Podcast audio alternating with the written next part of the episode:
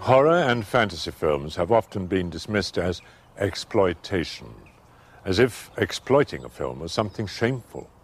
Far from it being a sin, exploitation is essential. The audience has to know about it. That involves key elements that are often missing in films of today. I'm Christopher Lee. Join me for 100 years of horror.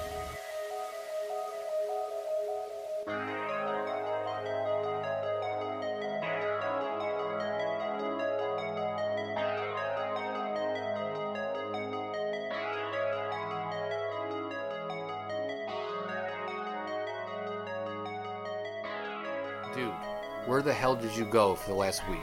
I took a week off. Me and the lady went down to Florida and we went to the Disney World Resort area and I was telling you some of the adventures. So, Disney World has a they have a outdoor shopping area called Disney Springs. They just remodeled it. It's very nice. I've never been to it before. It's nice restaurants, shops, Kind of like the Universal Studios walk or whatever? Yes, like the City Walk that City they have in Universal right. Studios. They have a giant four story Coca Cola store.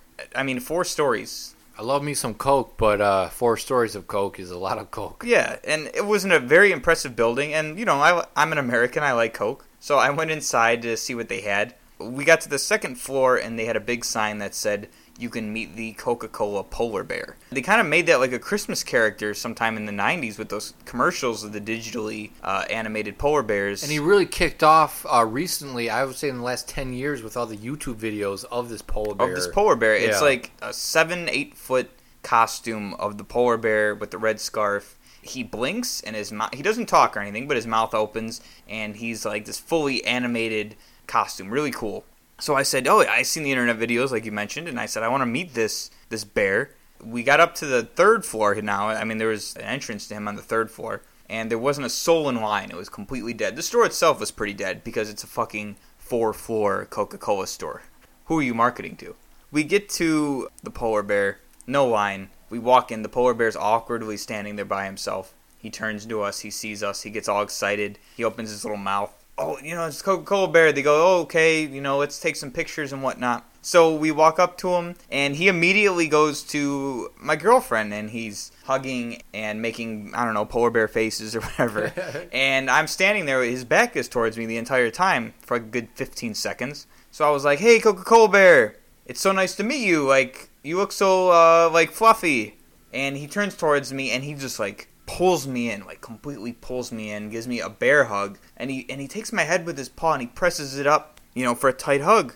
So he presses me in, and I hear a little girl's whisper come out of him. I don't know what it says. It was like a like it said something to me, but it pulled in my head extra close with my ear like towards it, you know, like sideways. And there was a like a child's voice that came from inside of this bear. And then it stopped the hug and I and I was like, "Oh, oh."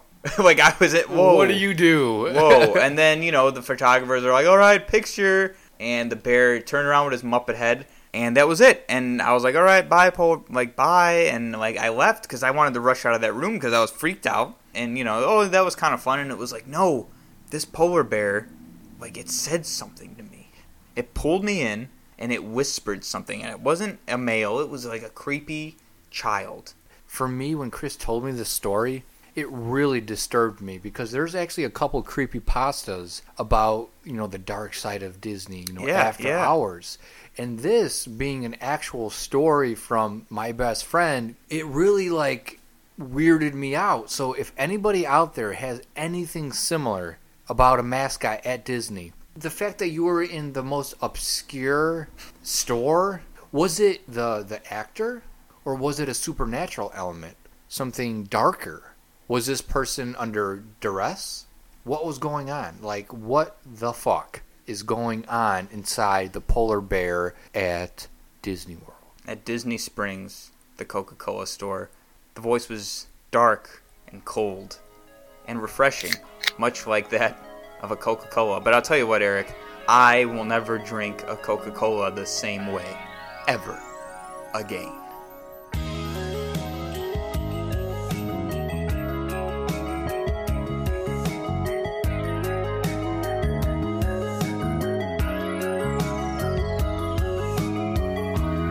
It's a live Podcast presents Shock, Shock Sessions. Sessions. Brief horror related topics brought to you by me or my equally entertaining creepy co host, Chris. But tonight, it's not just presented by one of us, it's presented by the both of us. And ask each other some interesting questions, pick at each other's brains to better dissect your co hosts.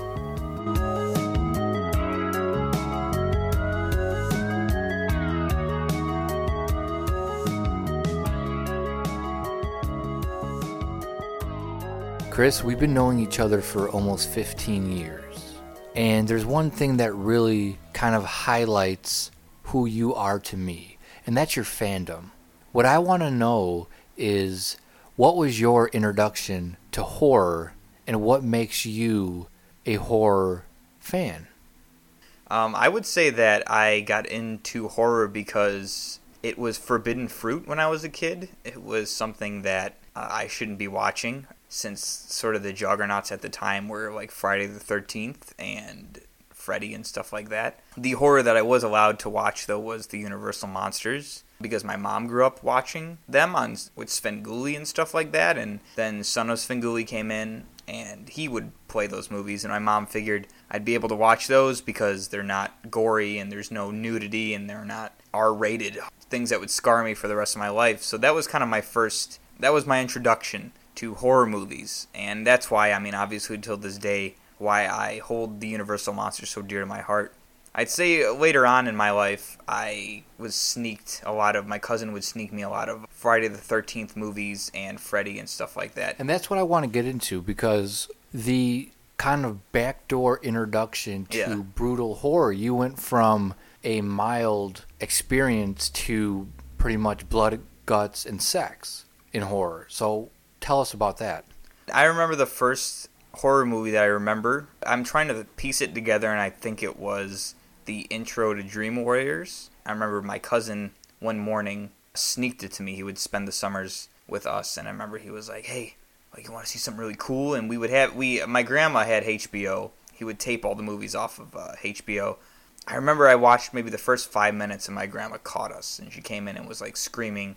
She's like, "Why are you showing this to him? Don't show this to him!" And she turned it off. Were you captured by what you saw in those? Yeah, I was minutes, intrigued were by you it. Scared or No, I was intrigued by it because I was because I knew that like he would watch them all the time and he got a kick out of them. So I was like, oh, I want to be a part of this. And I knew the characters because of hand me downs and stuff like that. So it's like I just wanted to see them in motion and see what they did exactly. And I want to say the first movie I actually Friday the Thirteenth: The New Beginning. Um, it was randomly taped on a VHS, and I remember I grabbed it because it was ta- it was taped with Monster Squad, Skull Cowboy, and Friday the Thirteenth: The New Beginning and I would always fast forward through Skull Cowboy to get to Monster Squad. And I remember I was home alone that night, and I said, like, I'm gonna do it. Like, I'm gonna watch this adult horror movie. but uh, that was like my earliest memories of taking in a horror movie. Again, I wasn't scared. Uh, I was always intrigued by it. I was intrigued by the special effects, the over-the-top characters. It was something I hadn't seen before from then on, I would sneak things, and then I would just get older, and I would just. I, I'd say the first movie that I actually sat down in the original Halloween was probably the first movie where it was like, this is a good one, you know, we're gonna eh, like watch it because it's really good. It's a classic, so like I watched it and I was like, wow, that was amazing. And so, in your case, what was sort of your introduction to the horror genre throughout the years? Well, for me, I know my first ever movie that I've ever seen, uh, Hellraiser. I can't believe that. It's such a fucked up movie to see. Yeah, I mean, I remember we were. I was living with my mother in the ba- uh, in a garden basement uh, apartment in Chicago. We were eating Wonder Bread and cold hot dogs. We would wrap it up, and I remember the blood and the gore behind it, but it didn't disturb me. It was it was more fantastical. I, I didn't freak me out, which is weird. Hellraiser for sure was my uh, first movie I ever saw, and that was on VHS. When I got older, Nightmare on Elm Street, uh, I would watch those on VHS when I used to live with my grandmother. We would watch those in her basement. You sat on the floor in the in the basement, and that's how I you know watched the Nightmare on Elm Street series. But the one thing that always got me, one of the characters was turning on the faucet, and the faucet turned into Freddy's claws and grabbed her hand and then cut her wrist. Yeah, that's Dream Dream Warriors, Warriors, right? yeah. Okay, so we just talked about that. You had that moment too. Yeah. But I remember I was actually afraid of that, and that's just because her wrist got slashed. That really freaked me out. Throughout, you know, my years, horror was always kind of in the picture. So when I watched Wizard of Oz for the first time, I was terrified of the monkeys. So no matter what movie I watched as a kid, I always found something to be afraid of. And then, uh, as you know, Chris, uh, we were friends and we met in high school and stuff. Horror became uh, something for me as a escapism and a fascination. It was like, man, I can do this. I love horror. I can write this. One of the big things in high school that, as you remember, was Texas Chainsaw Massacre. For me, Yes. I would uh, devour that and just the, the grittiness and the, the blood and guts. And that was during the uh, you know the uh, Splat Pack era with Eli Roth coming out with Hostel, Rob Zombie coming out with House of a Thousand Corpses. Um, I saw Greg McLean's uh, Wolf Creek in theater. In high school, I soaked in horror so much as an art form that uh, that eventually bled into you know wanting to own posters and things like that. And- Posters, T-shirts, yeah. Right, That and fandom kind of comes right in. so my fandom as a kid i never had like as a 10 year old 12 year old kid i never had horror posters t-shirts or anything like that it was only in high school when you used to work at fye and used to snake me some horror merch i mean you gave me the life-size cutout of leatherface I had Freddy. I remember you gave me Friday the Thirteenth poster, Texas Chainsaw Massacre, the remake, and the original poster you gave me. I think a lot of that that you're mentioning sort of happened because I essentially found someone where it got so, horror got so big was because I found someone who I could bond with over it. You're weird if you like horror movies, right? That's something that you can always tell your parents is like you like horror movies. Ooh, you're a ser- serial killer. You're a weirdo. Why do you why do you like horror movies so much? You obviously want to kill someone because you like these horror movies. When it's not that, it's just when I first seen horror, it was a new sensation, type of entertainment I hadn't seen before. I wanted more of it. It was looking behind the curtain. And as a kid, you kind of look at them as these are what the adults watch. These are adult movies. And as you get older, you realize, well, not necessarily, but to find someone that we could bond over, I could talk about bullshit about Freddy Krueger. Freddy became a huge part with us too. And you know, I worked at um, FYE, which was a music and movie store. We would get tons of horror stuff in every Halloween, and the T-shirts I would give you, action figures, cardboard, giant cutouts, giant posters. That fandom was kind of being embraced finally. I didn't really have anybody to talk to about it or really get into it. Right, exactly. And the cool thing about finding partner in crime, if you will, is me and you are both creative, and we took that interest and we were trying to create with fan films and stuff. We had a couple ideas of doing a Myers horror film or Freddy, and it really encouraged us to go back and forth and to write and to just basically be creative. So it was a pretty much a foundation before we, you know, realized that like friend for me, horror will always be a way to find the ground. When I'm having a bad day, pop in a horror movie. When I'm not grateful, pop in a horror movie. When I want to be creative, I'll pop in a horror movie. It is a way to find a ground when I kind of feel like I'm lifting off and, you know, floating and kind of lost. Yes, horror movies, depending on what era, makes me nostalgic for a time that I'd never lived through, and it feeds me creatively. It gets me thinking. It gets the juices, creative juices flowing. As always, I mean, it's a good bonding mechanism too, because I'd say that the groundwork for our friendship was laid out by horror Yeah, horror and comic book and Star Wars. and Star Wars. 15 years though, Chris. Save your tears. I'll weep your sorrow. Slowly.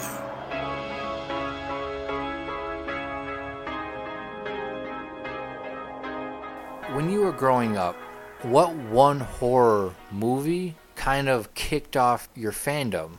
Something that you really embrace. Now, it doesn't have to be a slasher film, or it could be the horror comedies that came out in that time. To this day, you kind of, you know, you hold close to your heart. Going very early would be not so much horror like the Monster Squad, Ghostbusters, where it's not really full on horror. Halloween was the big boy adult movie where I kind of realized that like horror could be art. It could be a legitimately good film. The Nightmare on Elm Street series, which I really got into in high school, made me like go full fanboy for horror and with collectibles and T-shirts and everything like that. Where it was Now, just- what was it? Most every horror fan leans that direction. yeah. What was it that really kind of captured your attention? Because I remember you telling me a couple years ago that you were never afraid of these icons of horror. You never got creeped out or disturbed by Myers or or Jason or or Freddy. What caused that? Why weren't you disturbed by these these icons? I'm not. I'm not quite sure. I think, um, you know, especially Freddy was like a mythos. You know, he had so many movies, and you know, each one continued the story. So or it was told a new his- story. So it was more. Yeah, it was more of like a journey where it was like. Because you were aware of him before. Yeah, you, everybody knows Freddy Krueger, and everybody's like, "Oh yeah, he kills you in your dreams. He's got the glove." You know, everybody knows Freddy Krueger, but it's like, So the marketing took effective. Yeah, when you get through, it's like, oh, I, you know, I didn't know Alice Cooper played his dad, and I didn't know that, you know, this one was in 3D, and I didn't, you know, know the character of, of Kirsten and how she goes into dream, you know, I, you know, you know your little parts that like casually know by seeing the movies on and off, but to kind of follow each one, rewatch some, you remember a lot of things. Like I remember seeing this part when I was little, you know, and I remember this part, and it was the first horror series that really captured me with Halloween, I was always kind of the Halloween film. I always held in such a high regard, but I never really got into the sequels until I was much older, and I appreciated them now. I think more than ever. But Freddy was kind of like that Elvis, larger than life horror character that See, that's funny that you bring that up because I knew what Elvis was before I knew who Elvis was. Yeah. So Eric, what would you say kind of flipped the horror switch for you, made it more than just a genre of movies, made you kind of latch onto it? I remember in the early 2000s watching movies like Fear.com, Darkness Falls. Those movies disturbed me as a kid. You know, post 9 11, with the Splat Pack, that really opened my, my eyes. With that being said, I would seriously credit your accidental persistence with introducing me to TCM, Texas Chainsaw, because I wasn't a fan of the original. I used to walk to Blockbuster. I used to rent all sorts of horror movies, random ones. You know, I I rented Texas Chainsaw the original. It took me three or four times to watch the whole thing completely because it was so freaking boring to me. When the remake of Texas Chainsaw Massacre came out, I was blown away by that movie. I thought it was the best film I ever saw.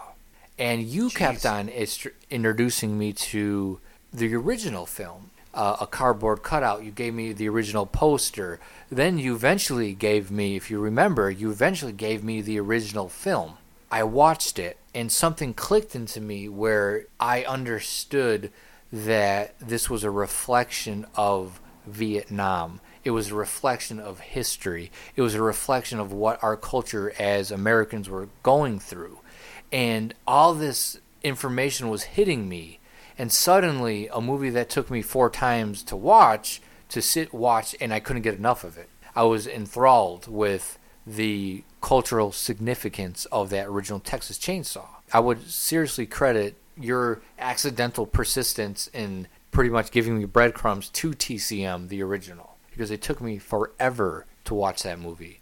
I hated that job, and I almost think about not having that job because I basically ran it like a video store. Take any movie from there, watch it, and then like put it back on the shelf for sale the next day. And it was all horror because I remember working there on Halloween, like just the tons of shipments of horror movies we'd get in, and I'd be unpacking them and being like, "Oh, I never seen this one," or "I forgot about this one," and just taking them and watching them. And I think about the influence that had uh, on myself, the influence it had on you, and it was like I'm so glad that I had that job, even though I, I hated it at the time, and I still don't fondly look back at it. But I mean, now that we kind of talk about our experiences with horror, I wouldn't be in the same place from a from an interest standpoint. I don't think the horror genre would have the impact that it has on me today.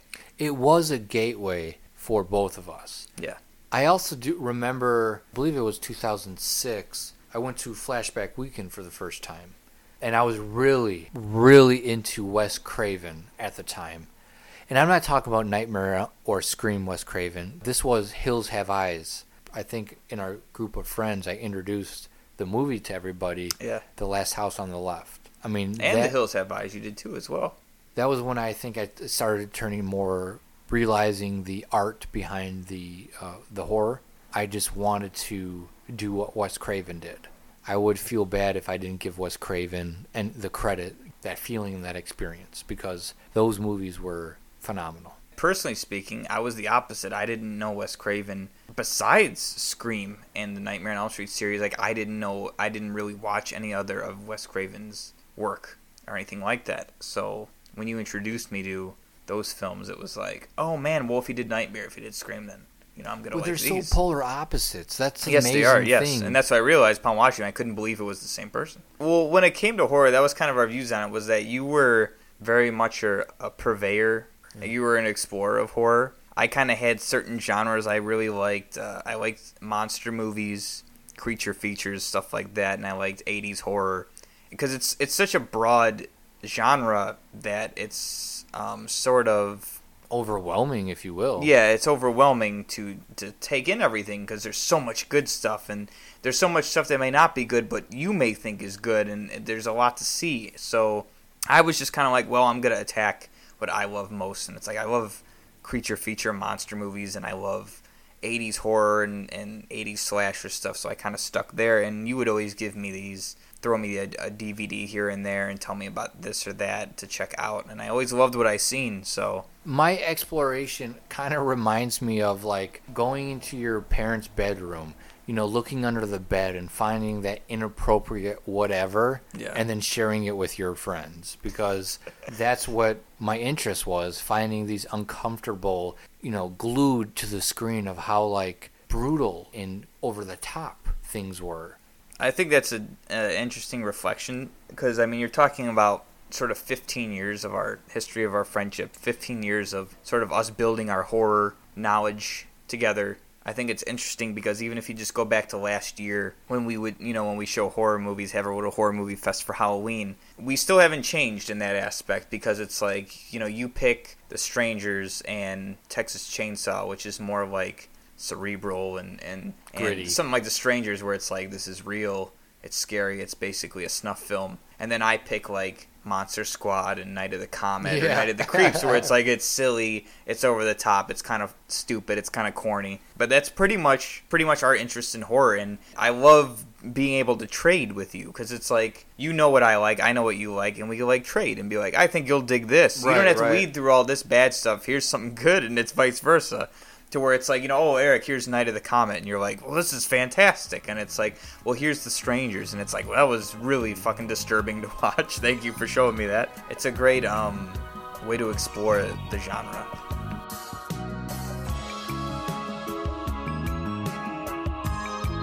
Sex is, well, nobody knows. But the saw, the saw is family.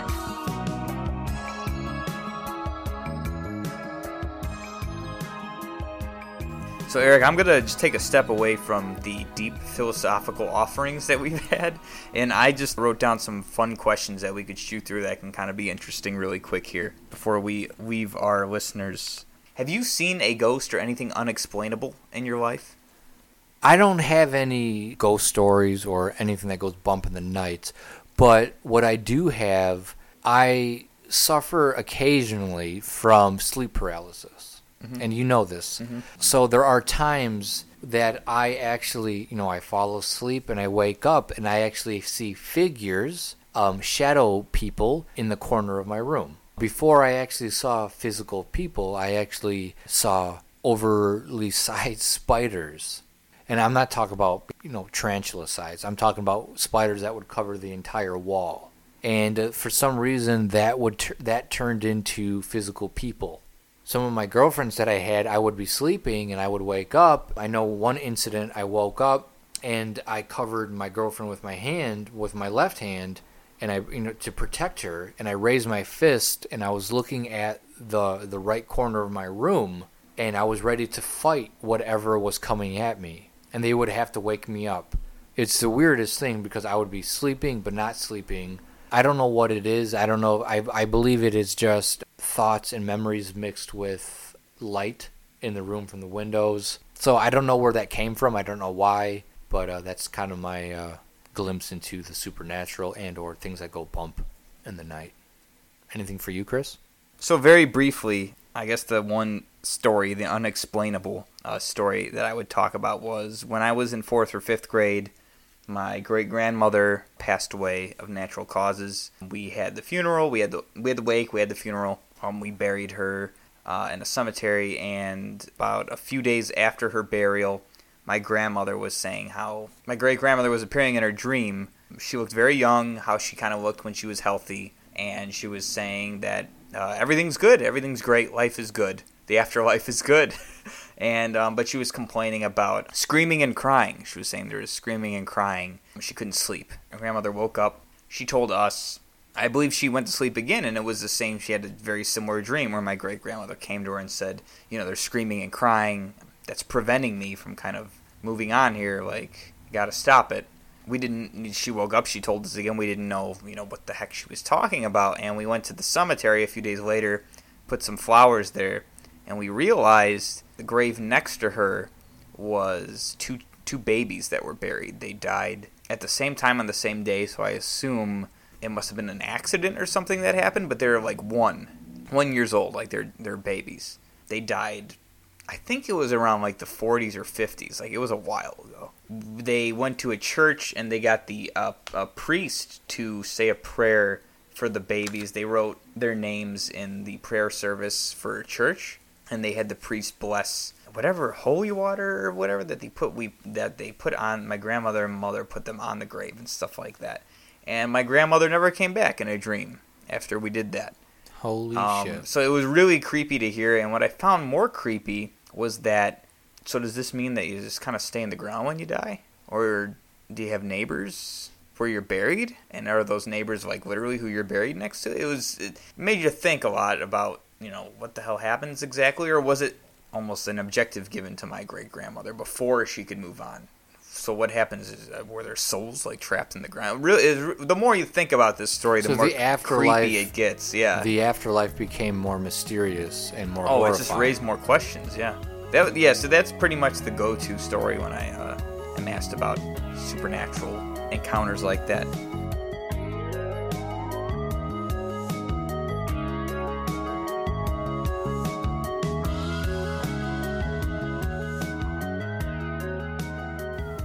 Here's a lighter question, Eric. It's Halloween night. Would you rather go to a big festive Halloween party like you see in the movies, or would you rather spend all night trick or treating as whatever you'd like in that classic sort of Halloween neighborhood that you always see in the movies? Which one would you pick? I would love to go to a festive Halloween party where everybody is dressed up, everybody is, you know, having a good time. The town village party is overly done in Halloween decorations. Um, there's punch to be had, there's candy to be shared, there's girls to be fucked. I would love to experience, you know, that uh, full on classic Hollywood Halloween party. And what would be your costume for life, your one Halloween costume for life? Perhaps you wear it to this party or whatever. This is it. This is your one costume. What would it be? as of now, I'm thinking a Dracula Phantom of the Opera costume because that kind of capulates kind of two things. One with a mask. Not I mean I just said Phantom of the Opera because of the mask, but but Dra- Dracula because that was one of my first costumes ever. It would be a masked Dracula. But Chris, I want you to remember that we all wear masks sometimes. Metaphorically speaking. Metaphorically speaking. I would have to go with the party as well. Um, I love trick or treating. It's fun. I'd love to kind of revert to a child trick or treat for all night long. But when you talk about those big Halloween parties that you see in movies, it's like they just seem like so much fun to just mingle with people and to see all the costumes and the music and, and the festivities that are going on. I definitely would love to be a part of that. You know, what would be your your costume though? What what costume would you forever don? Michael. Myers, my Michael Myers costume. Without, I, I don't even have to think about it. I was Michael Myers like I think three years, and I was Michael Myers again this year. You don't even have to do anything. Like you could just literally just give them a look or tilt your head, and they're spooked by you, and it's wonderful. I love Michael Myers. It was pure evil. Uh, my final question for you, Eric, so we could roll out of here, because I'm hungry. What horror film would you want to be trapped in?